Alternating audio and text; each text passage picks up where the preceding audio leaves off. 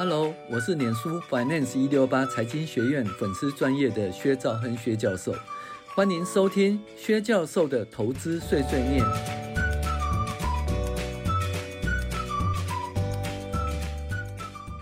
各位网友，大家好，我是薛兆亨薛教授。我们今天来讨论二零二三年哦第四十九周美股这个回顾与重要经济指标分析。那欢迎大家订阅我们的 Podcast，我每周其实就能够大家分享那个重要的美国啦及世界财经信息主要的一个美股的走势哈，希望对你们有帮助。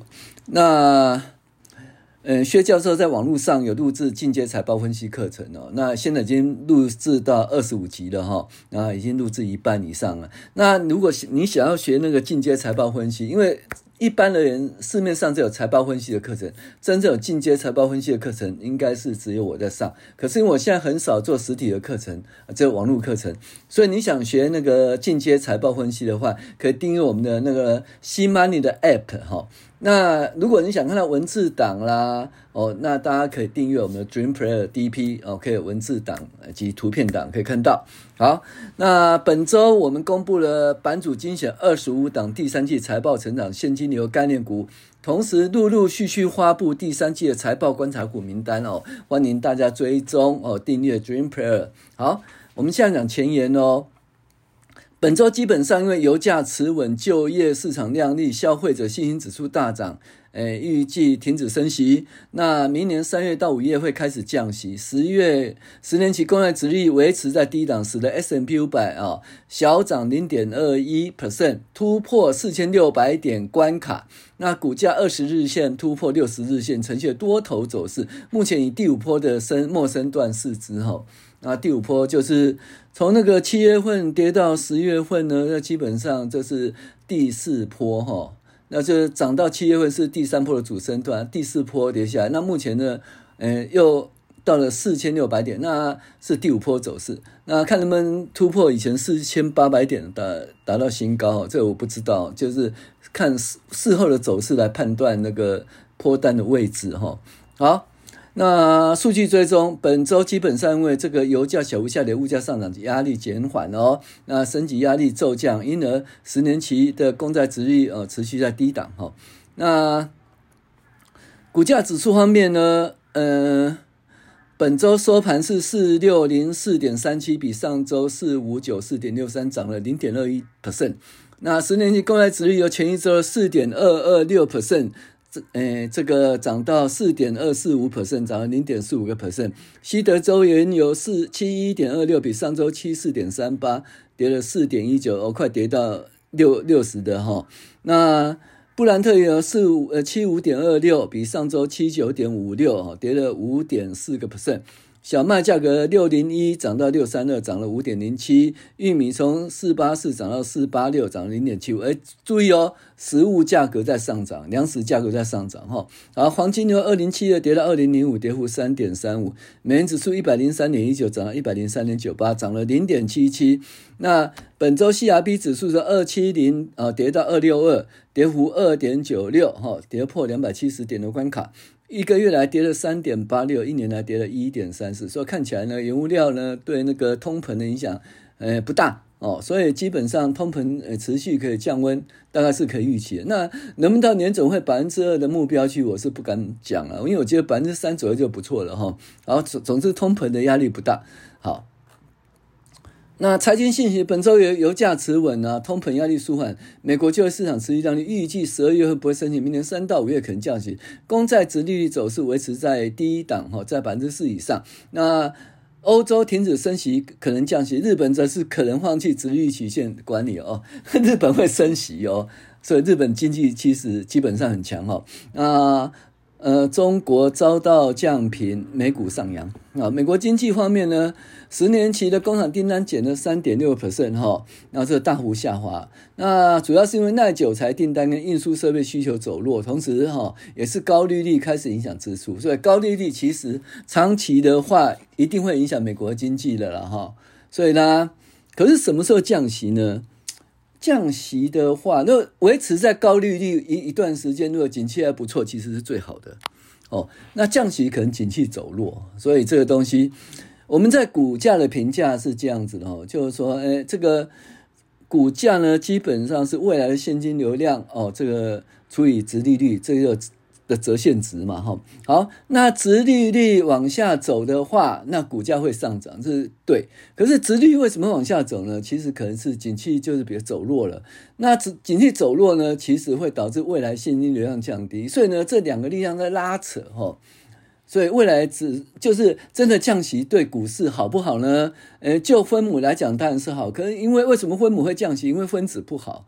所以是拉扯，不要说，不要以为说降息呢就一定会股市上涨。当然，一开始降息一定会股市上涨，但是你回归基本面的话，就是它的分子是未来的现金流量。那如果说呃经济不好的话，未来现金流量降低，所以整体的评价股市其其实可能会下跌，也说不定。所以我意思是说。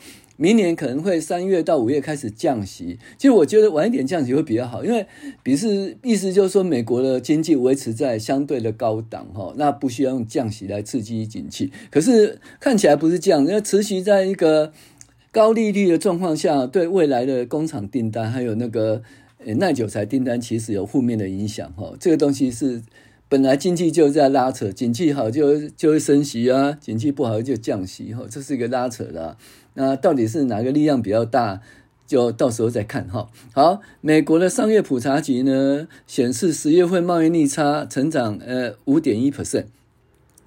那贸易逆差增加的话，其实就是对 GDP 是负面的，对美国而言。但是你想想看，美国一定是贸易逆差哈，基本上进口比较多了哈。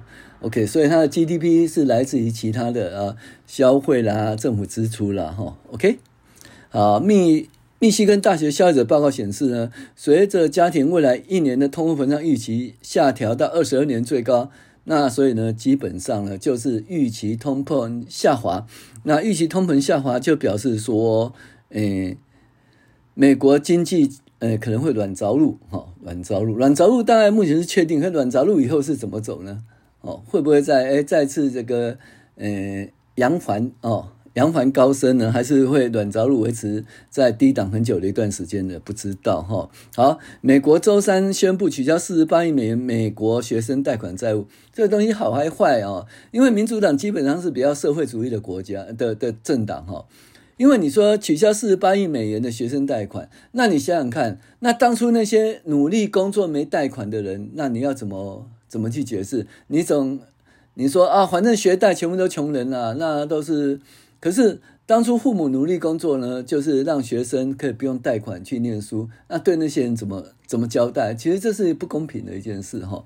那但是整体而言呢，刺激呃降低学贷的话，对经济其实有正面意义。而且呢，就那个左派政府呢，他基本上在一个公。这个济弱扶倾的原则也是可以思考他们会这么做的原因哈。好，这个重要了哦。美国共和党领导的众议院周三投票决定禁止拜登政府推动严格的汽车排放法规，那导致那二零三二年百分之六十七新车电动车哦的结果，促使。诶，白宫威胁妥协。白宫说这是损坏到美国环保署发布汽车法规能力。好，那如果说在二零三二年呢，诶，不会用电动车的话，那其实对电动车是一个很大的伤害，因为美国是一个很大的市场。他如果说不用电动车，那所以呢，目前维持诶旧款的车子其实还蛮厉害。如果这样的话，对 Toyota 的压力就比较少，而且呢，也许。也许不是纯电动的车子，也许是那个油电混合车子哦，会找到一个很大的生存利基哦。这个东西我们试着看下去了，因为我们现在基本上都是呃往了干净能源、往电动车在走。那美国会不会呃逆方向而而行呢？哦，基本上就是看继续哈，至少众议院目前已经是通过了。那拜登否决，否决以后会如何哈？就再看。好，就业市场方面呢，一开始十月空缺呢。降到八七三万，哈，是空缺降低。那小灰龙数据呢是软着陆的预期，哈。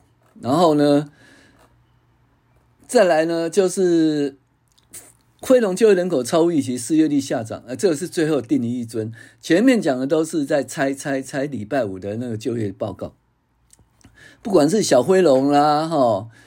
ADP 啦，或者是职位空缺，其实都在猜那个每个月哈。每个月第一个礼拜五的那个劳工局的那个就业报告，那劳工劳工统计局的就业报告显示呢，非农就业人口增加十五万个以后，那上周呢，呃，十一月份是十九点九万，持持续升高哦。然后呢，这是为什么？因为罢工结束，罢工结束，那个工人回到岗位哈，所以他的那个。怎么样？非农就业人口增加，然后它的那个失业率降低，所以你想想看，当初呢，非农就业人口增加那么少，失业率稍微提高，其实都没有考虑罢罢工的因素，对不对？那你想说罢工可能会结束哈？那薪水的增加是增加百分之零点四哈，诶，高于预期。这个部分就是薪水增加，其实会影响到那个核心通膨哦，这成本推动通货膨胀零点四的话，其实还蛮高的哈。那失业率降低从三点九降到三点七，其实。嗯，怎么讲？我长期以来百分之六的失业率都还算是正常哦。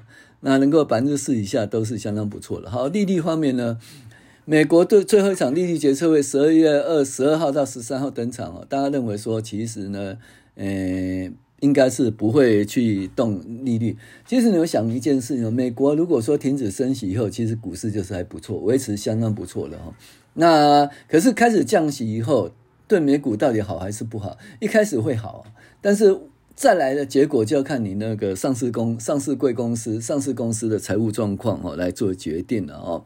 好，那投资人认为说，呃，三月份降息几率百分之六十五，呃，所以从百分之五十降到百分之六十。那本来是只有五月份才降息，现在突然有三月份降息的状况哈。好，然后呢？日本央行呢，似乎结束长期实施负利率政策做准备哦。那日本呢，长期的负利率要结束，那日本会升息哈。日本这个是不容易，因为一个国家哈，就是经济还不错才会考虑升息，所以日本经济很显然的哦，已经反弹了哈。那那日币呢？呃，一年来最大单日涨幅，于是我在零点二二的时候又再追一次日币，因为好像手上日元现金花光了哈，又再买了五万块的日币哈。啊，欧洲央行他们讲说，除非发生重大意外，否则已经完成升息了，然后在二零二四年可能会降息。说二零二四年是好好年冬还是坏年冬？我告诉你，最后一定是坏年冬了。为什么？因为如果升息持续下，如果降息持续下去的话，很显然就是景气不好了。哦，对吧？第一次降息，为什么要降息呢？如果说哎，经济成长，然后那个物价控制，那就这样就好了，那你就维持这样就好。那如果降息显示说你的经济受到那个高利率的扼杀、扼杀，所以呢必须要降息。那很明显就是说你的经济其实受到影响哈。所以我一直讲说，明年可能呃。比较会动荡啦，就一开始的时候，因为还是要维持没降息的状况，这个股市应该还好，因为是一个软着陆嘛，大家都确定软着陆已经确定。可是后来的话，如果持续降息的结果到底是好还是不好？你想想看，上一次巨额降息什么？是二零二零年的 COVID-19 呢？那那在二零一八年也是降息，降息其实你就知道股市就是其实股市下跌哈，所以大家注意一下，不要以为说降息就是很好了哈。好。在降息的初期不错哈，那石油的话，沙乌地阿拉伯他们讲说绝对要这个减产到第一季以后，然后呢，但是大家对那个欧佩克加的结果怀疑哈，所以国国际股价跌破七十美元到六十几美元，这是西德州原油哈。那随着那个大家认为说强劲的是就业数据会影响这个。原油大国消费哦，所以呢，油价稍微有点支撑，但是目前还是在，呃，布兰特原油在七十五元上下，其实一个中中期的中间点了，不涨不贵不便宜了哈。好，那欧盟初步达成协议，成员国禁止俄罗斯天然气进口，抑制俄罗斯利用呃对乌克兰哈的战争提供资金收入。这想也知道，欧盟自己也没办法。你想想看，俄罗斯为什么有钱持续打仗到现在，打到欧盟跟美国？钱进去都还没办法打完，因为就是欧盟跟欧盟自己买俄罗斯的石油，买俄罗斯的天然气，他自己都不停止给俄罗斯嘛，因为他不想支付更高的那个能源价格，所以他变成说，为了选选票，为了人民的状况不错，所以他持续还是买进俄罗斯的天然气跟石油，导致俄罗斯有足够的钱哦。欧盟及全世界各地给俄罗斯，诶石油天然气的钱呢，比美国给乌克兰的武力的那个支撑呢，哦的钱还更多了。所以俄罗斯可以打持久战是有原因的。AI 部分呢，麦肯锡发布就是说，用 AI 的话可以呢提高生产力呢，达成三三千四百亿美元的收入，帮助产业哈这个快速生产的领域。这个东西当初说电脑可以取代，电脑可以取代人力，网络可以取代人力，大家都经过这个时代啊，结果是如何？好像是有啦，好像是有，我不知道呢。嗯，其实我在经过电脑可以取代人力，还有网络可以取代人力这个阶段，没有很深的感。感受到说，因此有什么好处？唔知哈，所以那个 AI 到底可以取代人力，这个状况到底是如何，就要听各位诶、大家的想法。因为我觉得会有很多工作被取代了，也会再产生很多新的工作，对对整体的经济其实是正面的了哈。好，那欧盟三个机构呢，二十七个成员国呢，提出欧盟人工智慧法案达成初步协议，他们对人工智慧要有所这个控制。啊，中国经济前景呢目的呢对中国的经济前景从稳定下调到负面。那同时保留中国主权在线长期平等 AI 啊，那中国利用财政刺激支持地方政府及不断恶化的房地产低迷呢，正在。为国家经济带来风险，那基本上中国对于这种目的的决定感到失望。好，市况及个股的财报，那这个辉达、AMD 大涨，领导科技股出国，苹呃呃出头哈，苹果重回造园俱乐部，电动车走扬啊，微软也因为 Win Win 升级啦，哦 AI。以 AI 而上涨，Lulu 柠檬呢，运运动服上涨哦。那基本大家注意哦，运动服上涨，啊，明年巴黎奥运哦，是不是会做这些运动器材、运动服、运动鞋哈、球具会有上涨的空间啊？所以因为利多上涨，本周美股由 S&P 五百啊突破四千六百点关卡。苹果呢，一开始呢，因为那个印度暴雨来来袭哦，那红海跟和硕的它南部的那个工厂就停止运作，然后第二天以后再恢复。恢复那个生产了哈，那基本上呢，苹果呢，这还就走高到二点一个 percent，每股到诶一百九十三点四二啊。那八月初以来再夺回三兆元的桂冠哈，那获利也卖诶，再就一个获利了结卖压了，然后苹果又暂时跌下来哈。那基本上呢，它明年春季要发表的是 i iPad Air。iPad Pro 和 Mac MacBook Air，还有新款的 iPad Air，那 Pro 型号哈，采用 OLED 的荧幕。好，那苹果最后还是收红了一点零一到一九四点二七，达到了本周的高点了，回到三兆元美元的俱乐部。基本上，大家认为说 iPhone 十六会有人工智慧的功能。哦，那这 iPhone 十六的主要卖点呢？那这个东西也渐渐的告诉我们一件事哦，就是说以前人工智慧本来是在云端，渐渐已经到你的手机，到你的电脑，所以呢，有人工智慧的手机，还有人工智慧的笔电或电脑，渐渐会是 AI 的主流哈，AI 的主流。那这东西其实对台湾还不错，因为如果说人工智慧的笔电还是台湾在组装啊。那原料还是不错，所以台湾基本上是卖硬体，软体方面没有那么好。但是呢，硬体的话，尤其是那个信赖性的考量，哈，中国加一的考量，其实对台湾的那个电子业其实会不错。所以明年后年的台湾的电子业也不用看淡，哈。好，AI 的话，NVIDIA 基本上跌了二点六八，哈，嗯，基本上就是当然高层呢就要卖股票，哈。卖了那个一点八亿美元的股票，那 AMD 也走走低哈，M D 呢，它的那个 M 一三零零 X 哈，那加速器开始出货，性能超过辉达 H 一百哦，那 Alphabet 哦，Google 哈，它基本上大型语言模拟器呢正式对外公布哈，也是一个很强的能力的那个人工智慧，这涨了多少？五点三一哈。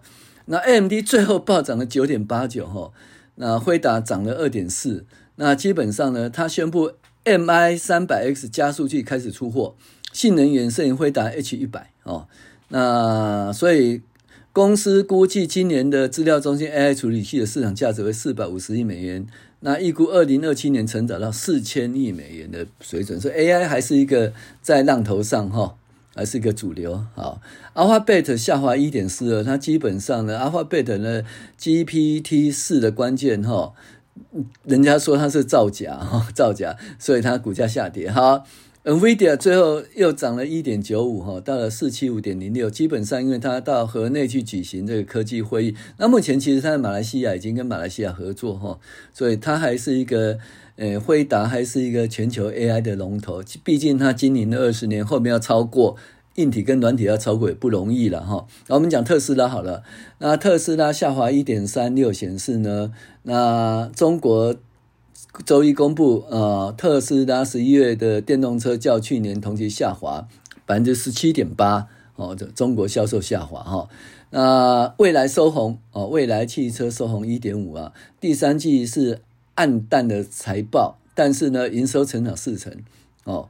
那但是因为它的数量跟营收哈持续都还好哈，但是未来展望如何还是得继续看下去。特斯拉涨了一点三七哦，因为那个特斯拉的 Dojo 超级电脑专业人员呢，呃离职，那由那个 Peter Bano 接接呃接手其职务。那那个 Peter Bano 是那个那个 Apple 呃处理器的呃处理器的大将哈。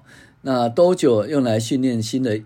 一代的 AI 模型，处于处理器的资料，训练自动驾驶软体。好，特斯拉小涨零点四九哦，达到二四三点八四，其实又是本周新的高点了哈。那中国的乘车市场联席会说，十一月份中国产国内零售销售六点五五辆百分之五啊，主要是因为客户在特斯拉涨价前提早下单哈。然后微软的部分。微软基本上呢，就是有那个动视暴雪交易呢，被那个美国交易委员会啊试图的这个阻止哈。那但是在英国监交会批准后，十月十三号完成了这项哈。那微软呢，基本上呢就是。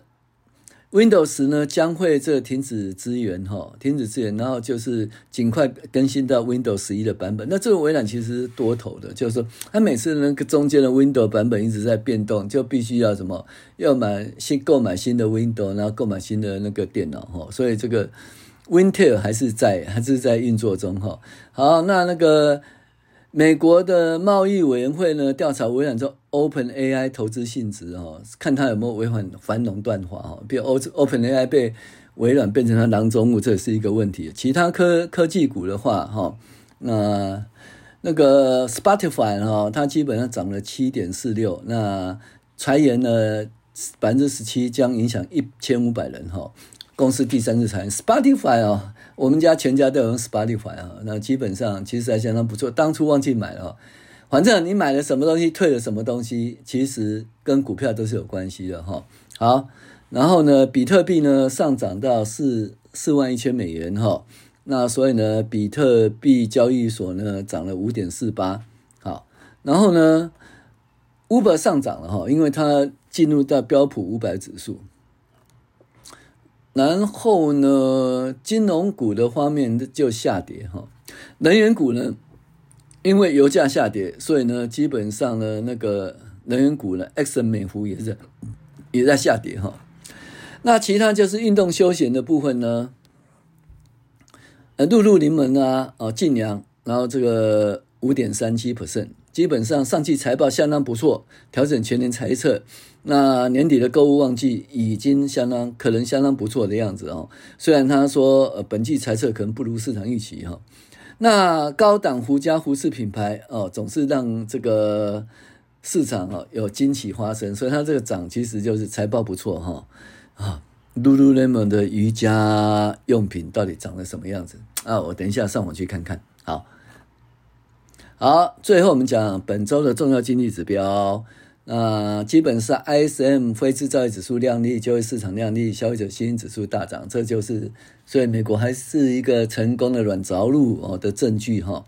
当然是那个工厂订单是减少哈，这个三点六，那基本上是一个耐久型订单的减少。那耐久型订单减少，因为高利率啊，高利率会影响你的耐久型呃的产品的采购哈。好，ISM 非制造业指数五十二点七，那全值五十二，那其实就是成长。非制造业指数成长对美国相当好，因为美国最主要其实不是制造业，而是非制造业哈，也就服务业。OK，然后呢，再我们就看呢。初领失业救济二十二万人哦，全职二一点九，二十二万很好了，二三万以下都 OK 了，其实三十万以下都还 OK 哈。然后在非农就业新增十九点九万啊，相当不错，失业率三点七啊，比前者三点九下降，每周工时三四点四，那上一次三四点三，那工作时间增加，景气当然好才工作时间会增加，对不对？年增率报四点零哈，那上上次也是四点零，那这个东西没有降下来。没有降下来，对长期的核心通膨，呃，就有一点影响。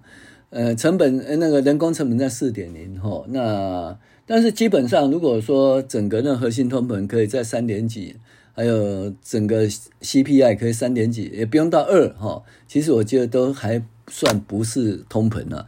那年总会要求二呢，是他自己讲的，要二真的是很难，哈，好。然后，密大消费者信心指数六九点四，前值六一点三，哇，消费者超级有信心的哈。那他对一年期通膨呢，觉得说大概三点一。那上上个月是四点五，那因为那时候油价上涨，以那个以色列战争的影响，油价上涨，所以呢，这个通膨连续预期两个月提高，现在降下来了哈。所以整体呢，预期通膨呢不大。那预期通膨不大的话，基本上呢。你在定价就会比较持稳。那因为如果预期通膨高的话，你服务业也会讲说，那我要涨价，因为未来的话，嗯，我会怎么讲？通膨很高，还有那个劳动呢，要求升。提升薪资也是啊，说未来通膨都四到五啊，你都不给我升，我怎么办？所以它基本上是以预期通膨来作为的经济决策基础啊。那现在预期通膨降低的话，基本上就是说我们一般的涨价或者这个薪资的涨涨幅呢就会趋缓。那这样的话，其实真的会导引通膨趋缓哈。那我是薛兆亨薛教授，呃，谢谢您收听，欢迎订阅我们的 Spotify，呃，不是 Spotify，Podcast，好。我们下周再见。